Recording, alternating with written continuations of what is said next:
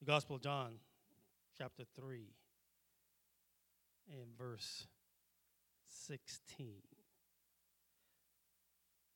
For God loved, or for God so loved the world, in this way he gave his only, his one and only Son, so that everyone who believes in him will not perish, but have eternal life. Amen. Father, we thank you for your word. We thank you for, as Paul says, we have a more sure word from you. Not left up to our speculation or our feelings or how we think, but we have a more sure word, a word that we can put our weight on because you are the one that wrote it. Thank you for this verse that speaks of your love. May it take root in our lives. May we become not just hearers, but doers of your word. And we thank you for what it's going to do to us individually and collectively because we had the opportunity to hear from you. For it's in His name we pray and ask it all. Amen. So, today is Valentine's Day, a day that we celebrate love.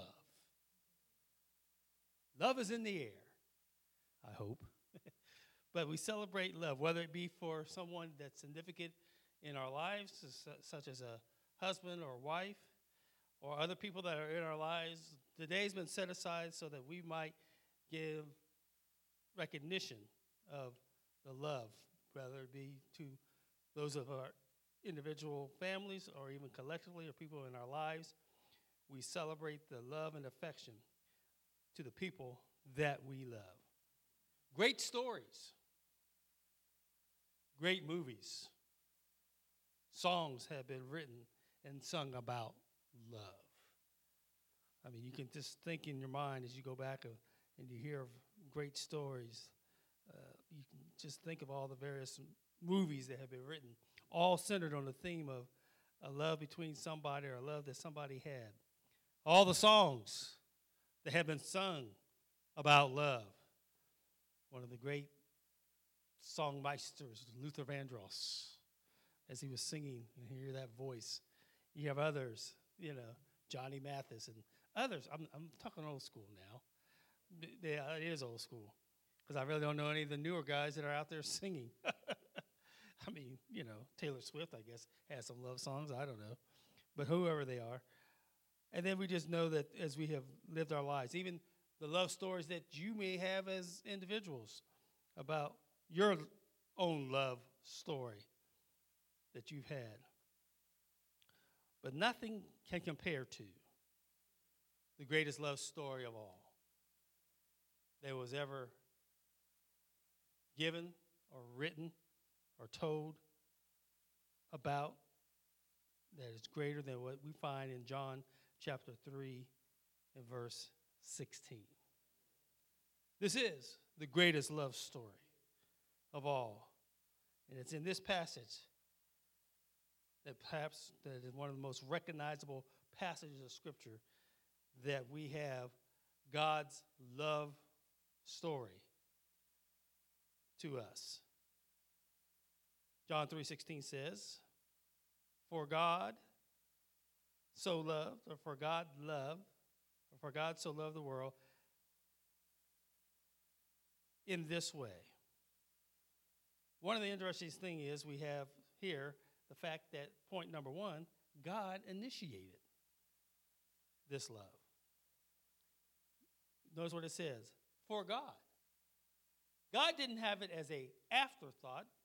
God had already been thinking about this. From the time of creation was an expression of God's love because out of nothing God created everything that we know and see in this world. The shining ornament, the, the thing that God created that is the shining point of all of creation, was when He created man and woman. And His love was shown to them by making them co regents or over the entire creation. God could have set, up, set it up where He, as God, could have had rule over everything, but God delegated some authority to man and woman. That's why animals aren't in charge, but mankind is in charge. And that all started with the creation of God. He created man, he created woman to enjoy the world that he created. And out of that love, he simply expressed to man the desire that I have placed you in this place to tend to the garden. And he only made one restriction is that they were not to eat of the tree of the fruit of knowledge of good and evil. But you know the story. Man in his sinfulness, man in his selfishness, got beside himself and disobeyed. And from the time of the disobedience, God set in place his love story to man. Because ultimately, what God knew he had to do is, as man at the very beginning walked with God and talked with God, once sin came into the picture, there was a separation. And God began the process of bringing man and himself back together. If that's not what love is, I don't know what it really is because so many times when we get on the outs or we get upset with somebody, we tend to want to stay away. Sometimes we say forever. God could have did that, but his love was that he started in place to put man and himself back together. And as you read from Genesis all the way forward throughout the entire Bible, you see the love story that God initiated, that God himself put into place. And when you get to John 3:16, it's really simple. Because what he says is, for God so loved. The word so shows the amount or the extent of his love. It wasn't just that God loved, but he, for God so loved the world. Amen. And verse 16 is connected to verse 15, that second part, for it says, so that everyone who believes in him may have eternal life.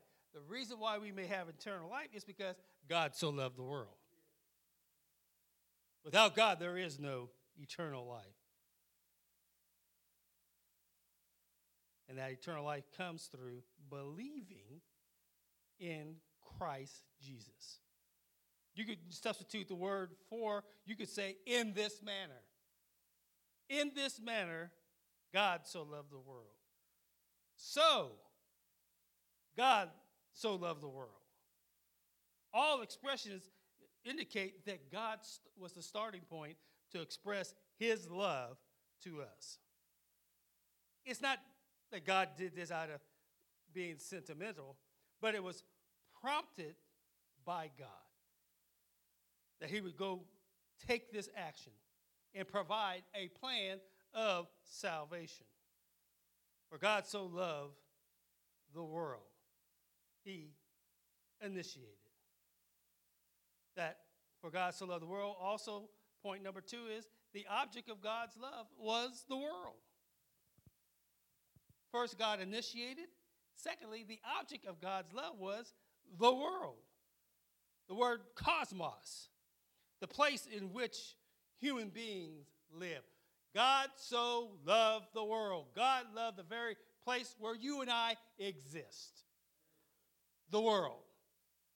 And he also, not necessarily talk about human beings, but also the created order that he has, because we understand that in the Bible there is going to come a day at the end where we will be restored back to where we were originally designed to be, as well as this world in creation.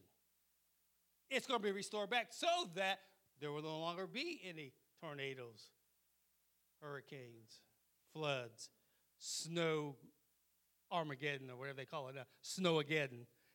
Snowmageddon is what I heard somebody say the other day. I'm like, you know what? Y'all, y'all, y'all getting crazy. I can remember more snow than this in my time. My good buddy over here, he probably knows, working for the post office. There's been times that this, yeah, this didn't stop us. The only time we ever shut down at UPS and probably the post office was when we had those two uh, big events back in the 70s, I guess it was, where we had so much snow. I every morning we got up and it was like, ugh. But that day, the man that was over everybody said, shut it down.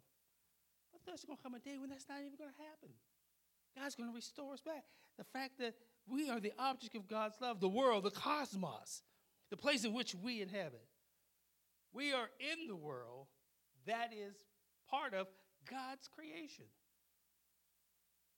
That's how He loved us. The object of God's love. The next part of it is, shows, point three is God's payment. Notice what it says here. For God so loved the world that he gave his only, or his one and only, begotten Son. Love costs God a lot. It did not, God's love did not come to us cheaply. And sometimes, sometimes we as men, women, boys, and girls try to be cheap on our expression of love. And it's not so much the money, it's the intent behind it. I mean, I can remember when you get a little card from your children, they didn't go to, like then we went to Hallmark house, a Hallmark, to get our cards, but it wasn't the fact of how much the card was. The, the, the intent was the fact that it came from somebody's heart. That little crayon drawing with a little heart on it that said, Daddy, I love you, or Mom, I love you. Now, our wives tend to want something a bit more than a crayon drawing, you know. And I know there's a woman in my life that every time she opens a card, if it's not with something in it, it's not of a value. It's like, and I always say, you don't even read the card. You just, you know, all the nice words in the front and the back and the middle.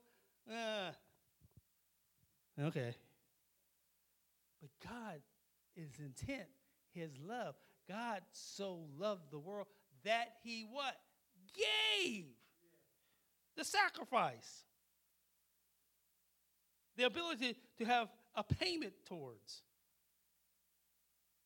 He gave what? The very best that he had. That's what God demands of us. God, for God initiated, for God so loved the world, the, the object of his love. The payment is that he gave, and the cost was his only begotten Son. His one and only, the very best of who God is, God gave that. He didn't give God sec- God didn't give us seconds, he gave us the best. And that was wrapped up in the person of his son, Jesus Christ. And that same love that he gave to us is what he wants us to return back to him. He expects us to give back to him the very best that we have. Not the leftovers, not the cheapie, but the best. So God's payment. There was is the Greek word is begotten is the word monogenes, one of a kind. There was no one equal to his unique son, the sacrifice. He donated, he bestowed to us so that we're even here, right here this morning. God initiated. The object of God's love is the world that we inhabit. God's payment is the cost of his one and only son. And the result of this payment is really simple. He gave his one and only son that everyone who believes in him will not perish, but have eternal life. God initiated, God shows us the object of his love, God gave the payment for it. And the result of that payment is number one, is given to everyone who believes. Everyone who puts their trust, puts their confidence, puts their faith in Him. Those of us who rely on God. Amen. So that everyone who believes, that's what belief is. It's a reliance upon God. It's the, the trust in God. It's to be confident in God. I mean, you're born, I'm born, we're in the world. The moment we get saved, what we really should be saying is number one, I recognize myself as a sinner. God provided for me a way of salvation. But after we acknowledge that we're a sinner, after we acknowledge we need God, we put our trust in His Son, in what God has done for us. We become confident in Him. We put our faith in Him. We rely on Him. Not just in emergency situations, but for every aspect of our life. Tuesday afternoon wasn't the only time I've ever called on God. Yeah, we're surrounded by ice and snow and sliding all over the place, but that wasn't the first time I had to say, God, I rely on you. I've relied on God all my whole life in a whole lot of other situations. And in fact, I don't even have to be in a situation. I just have come to the point I trust and I rely on God. Period. I woke up this morning relying on God. I got in my car and drove to church relying on God. In a few moments, I'm going to get in my car and drive back home. Again, relying on God. I'm going to be in my house relying on God all day until I lie down. I'm going to rely on God. And Lord willing, when I get up in the morning, I'm going to what? Rely on God. My faith, my trust, my confidence is in Him. And not just for me, but for my family, my friends, my loved ones, my church family. I simply come to the point I totally rely on God. Why? Because ain't nothing I can do. Is there? No. I have no control over what's going to happen in today's course of events. Somebody did not wake up this morning that thought they were going to wake up. Hopefully, they had their trust and confidence in God. I have a daughter in Hamilton. I have a son married over here on the other side of the neighborhood. I have another son. I have a wife. I got you all, everybody. Nobody knows what's going to happen. That's why we have to rely on God. You take a trip, you got to rely on God. There's no guarantee in this life that you're going to get up tomorrow. There's no guarantee that we got the rest of this day to be alive. I can see you, you can see me, and all of a sudden you may get a call or somebody put out on Facebook, whatever. Did you know the pastor passed away? What happened? What? I just, we just had church. What are you talking about? He seemed like he was all right. Well, girl, I'm telling you, he's gone. I know that's reality because that happened to me. My pastor. I saw him pack his bag. I was at his house the night before he left, packing his bags and all that stuff, and he got on the plane to fly. And next thing I know, uh, in the middle of the night, find out he's gone. You get to bed at night. I was talking to a, a gentleman the other day. He was saying, "You know what? Oh, I know it was. It was John Turner, the guy from the funeral home in Hillsboro. We were talking. He said, "Man, I just hope that when I go, just I just lay down and just go to sleep and don't wake." I said, "Everybody wants to go that way. Everybody just wants to, at the end of the day, put their head on the pillow and ease on into eternity. That's not guaranteed. You can do all you can to try not to prevent it. You can say, "Well, I'm not going to let this happen. I'm not going." You have no. There is. You do not have control over that. Our days are numbered and counted by the Lord, and He knows how we will leave this earth. But God so loved that the fact that I believe my confidence is in Him. That's what I. That's how I have to live my life. Number two, He says there in John 3:16, whoever believes in him will not perish, but have eternal life. Number, I will not perish. The sense of this word is destroy, lose, without spiritual life under the condemnation of God. In other words, I won't be lost. The songwriter said, I once was lost, but now I'm what? Found. People without God, people without Christ as the center and the, joy and the head of their life, they are legitimately lost. They don't know the direct, they're going in the wrong direction. There's nothing worse than going in the wrong direction. You think you're going in the right way, and all of a sudden, and if you try to rely on uh, Siri and you try to rely on all the GPS, sometimes that's even messed up. It doesn't tell you the exact path to go. It doesn't say continue on your path and take a slight turn to the right. You just follow the road. The road goes this way, the road goes that way. It's all one road, and you're like, okay, I'm going to keep on on this path. And then the next thing you know, you hear recycle, return, turn around, make a U turn. And you have to turn around, or it tells you how to go all the way back around John Doe's barn to get back to where you probably could have been if you were in the right direction. God didn't leave that up to us. He gave us the directional guide, which is His Bible, the Word of God.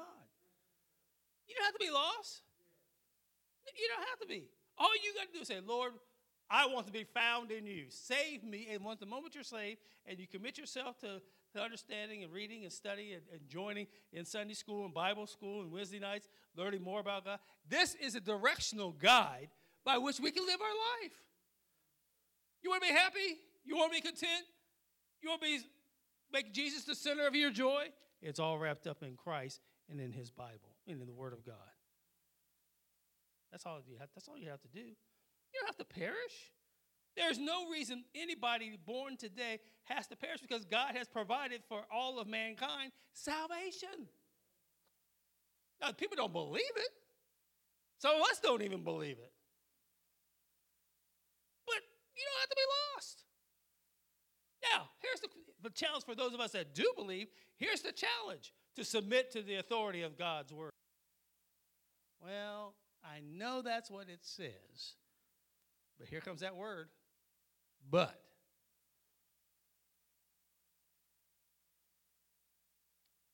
How many people do you know live their life with a but of, am I willing to give up everything for Jesus? Don't be quick to answer that question because many of us are not. There are many of us, if not all of us, find ourselves in circumstances, in relationships, in jobs, or whatever, that we're willing to compromise what the Lord w- tells us that we should do in order to not do so that we can, quote, have happiness and not realizing that true happiness, true contentment, true joy comes in being obedient to God and His Word. Jesus sacrificed. God sacrificed His only Son. Sister Sigrid talk about sacrifice for fasting. Well, we can start out with great vim and vigor. Say, I'm not going to eat. And, and fasting doesn't have to mean you go without food for 45 days. Maybe you just give up the very thing that you enjoy the most. Can I make it for, for 35, 45 days without popcorn in the evening? Can I make it without having something sweet? Can I make it without eating? Can I make it without watching my favorite TV show? Can I make it without whatever it is, whatever that is that you and I love the most? We, you know, the very thing that you value the most, could you go without it from now till Easter? I see some heads going, hmm. That's an interesting question, Pastor. Us already said, nope, can't do it. I've already, Pastor, I've already counted the cost. I can't do it. I'm sorry. I, I thought I, am not. I'm not going to lie to, to you, Pastor. I, I, I'm not going to lie to you, God. I can say I'm going to try, but I ain't making no guarantees. But isn't it interesting that God didn't say that to us? God simply said, in order to provide for man's salvation, in order to provide for the fact that I want people to believe in my son, in order to provide that uh, means that people, men, women, boys, and girls will not perish, I am going to give. I'm going to sacrifice of myself the very best that I've got in order to provide for them salvation. And then also interesting, you and I are not willing to sac- that save have that same sacrifice and say, you know what? I'm willing to give this up because I understand God gave his best and I want to give my best.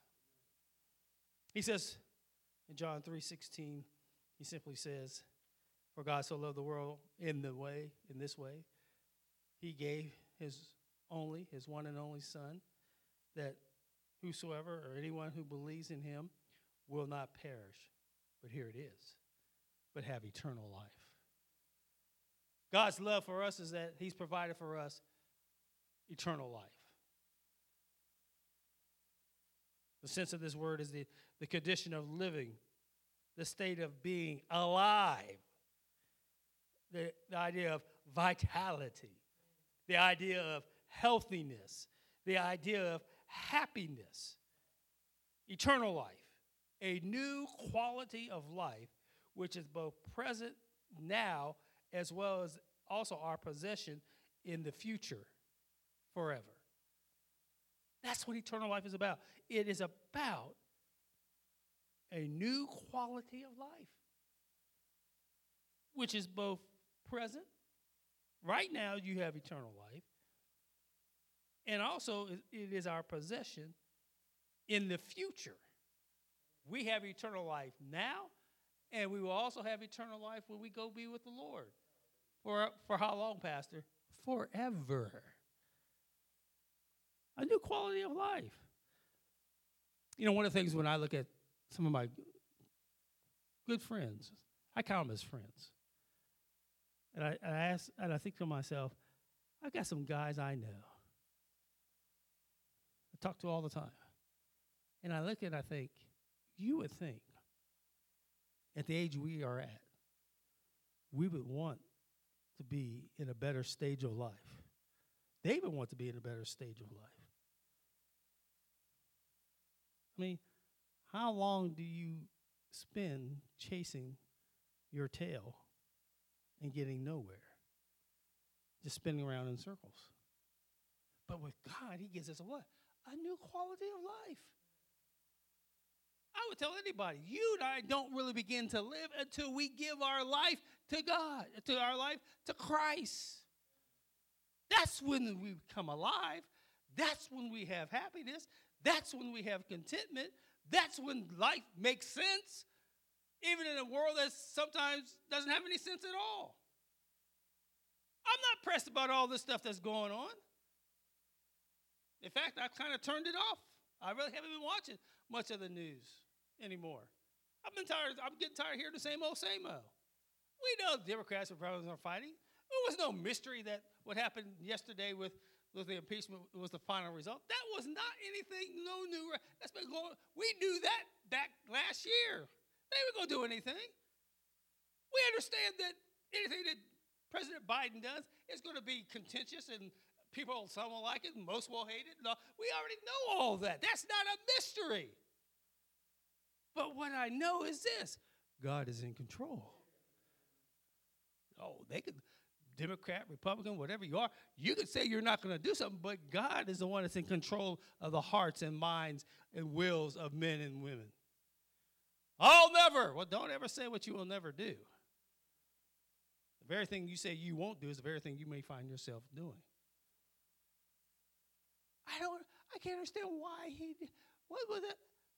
for you to understand, just understand this. We are weak creatures. I would never, I can't, I would never kill anybody. Don't say you would never. You don't know.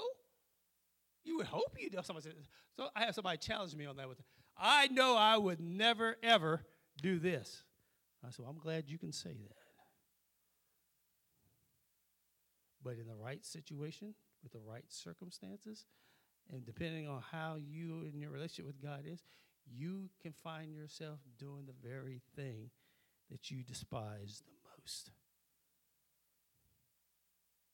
the, one, the thing that you saw in somebody else that you couldn't imagine why they would ever do it could be the very thing you and I find ourselves sometimes getting caught up in. That's just how frail we are. I would hope I would never do some things. I would hope I'm walking with the Lord strong enough that I'll be able to resist temptation. I hope I'm never put in that circumstance that I have to do so, that I may have to take somebody's life. But I, I don't know what I would do. I can't say what I would do. I pray the Lord would keep me. But the whole idea is that when we have eternal life, it is, like I said, it's a new quality of life. That is is how God's love to us has been expressed. God's love language to us. Bottom line is, God's love language to us is wrapped up in one person Jesus Christ. You want to know about God's love? John 3:16 tells us this. 1 John 4 9 says, God's love was revealed among us in this way. God sent his only, his one and only Son into the world so that we might live through him. That's 1 John 4 9. 1 John 4 10 says this Love consists in this. Here it is. Not that we loved God, but that he loved us and sent his Son to be the atoning sacrifice for our sins. Yeah, I like that. Love consists in this not that we loved God, but that He loved us. Even while we were enemies of God, God loved us enough to provide His Son. When I was an enemy, when I was a, a, a combatant of God, God said, I love you. You don't understand that yet, but if you come to know me, you will. But that he loved us and sent his son to be the atoning sacrifice, the propitiation for our sins. He died for me so that I would not have to pay the cost for my sins. What's the cost, Pastor? Eternal damnation and separation from God. That's the cost. The cost of not having Christ and being condemned by God is you are eternally condemned, separated from God. But God says, I'm going to give everybody the opportunity, whether you take it or not. It's one thing, but it is and has been provided. Romans 8:32 says, "He did not even spare his own son, but gave him up for us all. How will he not also with him grant us everything?" God gave us his son. He gave it all up. He went to the cross to die for each and every one of us specifically. When he was there, he had Byron in his eye. He said, one day he's going to have the opportunity to say yes. That's the reason why I'm on this cross, so that when he has that opportunity to say yes, he will say yes. But God doesn't force his way. He gives us the choice to say, trust and obey, or say, I'm going to do my own thing. Amen. Jude, verse 1 says, Jude, a servant of Jesus Christ and a brother of James, to those who are called, to those who are the called, loved by God the Father, and kept for Jesus Christ. God's love language to us. We're loved by the Father. I don't know of anybody, I don't know of anyone who does not like the idea of being loved. There's something about knowing that somebody loves you. And, and sometimes the people who know you the best, they still love you. But to have an arm wrapped around you every now and then, to hear somebody say, I love you, means a lot. There are a lot of people who, who live their life not ever really experiencing true, genuine love. And sometimes when people meet somebody that really loves them, and especially when we think about God, I can't, there's no way God could love me. Yeah, there is. There is nothing that you could ever do that God is going to hold back his love from you. He died for that very reason that you think is the reason why he shouldn't love you. Whatever it is, well, you know people, oh, Pastor, I would come to church, but boy, the moment I step into church, the wall is going to come crumbling down. Well, if they didn't come crumbling down because all of us are here today, and we know our junk, we know our mess. I don't know of anybody else on the outside that's got more mess than we got. In fact, sometimes they may be better off than some of us. We're good at camouflaging, we're good at faking out folks. They're just honest to say that. And some of us, you know how some people are, I don't care. I'm going to be bold. Well, you can't be bold with God. He knows your story.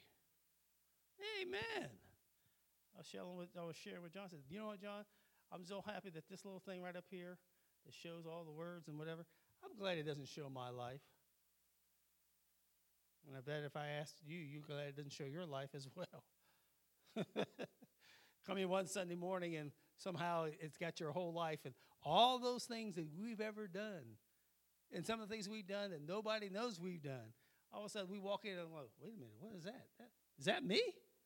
Oh my God. They, they found, oh, gee, we, st- we start wanting to hide. Uh, uh, you just turn right around, go out the door, get in your car, go back home. No, man. I'm glad it, that, that, yeah. That's why when it comes to the house of God, when it comes to God's love, that's why I could say, Thank you, Lord, for being so good to me. Because I know how messed up I am. And you know better than I know myself. And you still love me to put food on my table, clothes on my back, car to drive. My family's got a reasonable portion of health and strength. Oh, we may not be the healthiest, but we're not lying in a hospital about ready to die yet. We got some issues, but God's brought us through. God, you've been too good. And in spite of, I'm looking outside, the sun is shining. You know, all the greatness, you, I could tell when we were going to get, we were driving up the road, and the thing that we said to each other was, Oh my God. Here it comes. You just see the gray clouds. And I just knew. I said, We're getting ready to go into this. I'm looking outside now. There's a little hint of blue, but the sun. The S-U-N is shining. It doesn't make a whole lot of difference. Doesn't you, don't you feel better when it's S-U-N? Now, if you can be, if you can feel better, and I close on this, if you and I can feel better when the S-U-N is shining, how much more can we feel better when the S-O-N, the Son of God, is shining in our hearts and in our lives? Of all people, we ought to be the ones that shout, say, Thank you for blessing me. Thank you, Lord. I don't deserve it. You've been so good. God's love language to us is all wrapped up in the person of his son on the cross for me. Father, thank you for your word.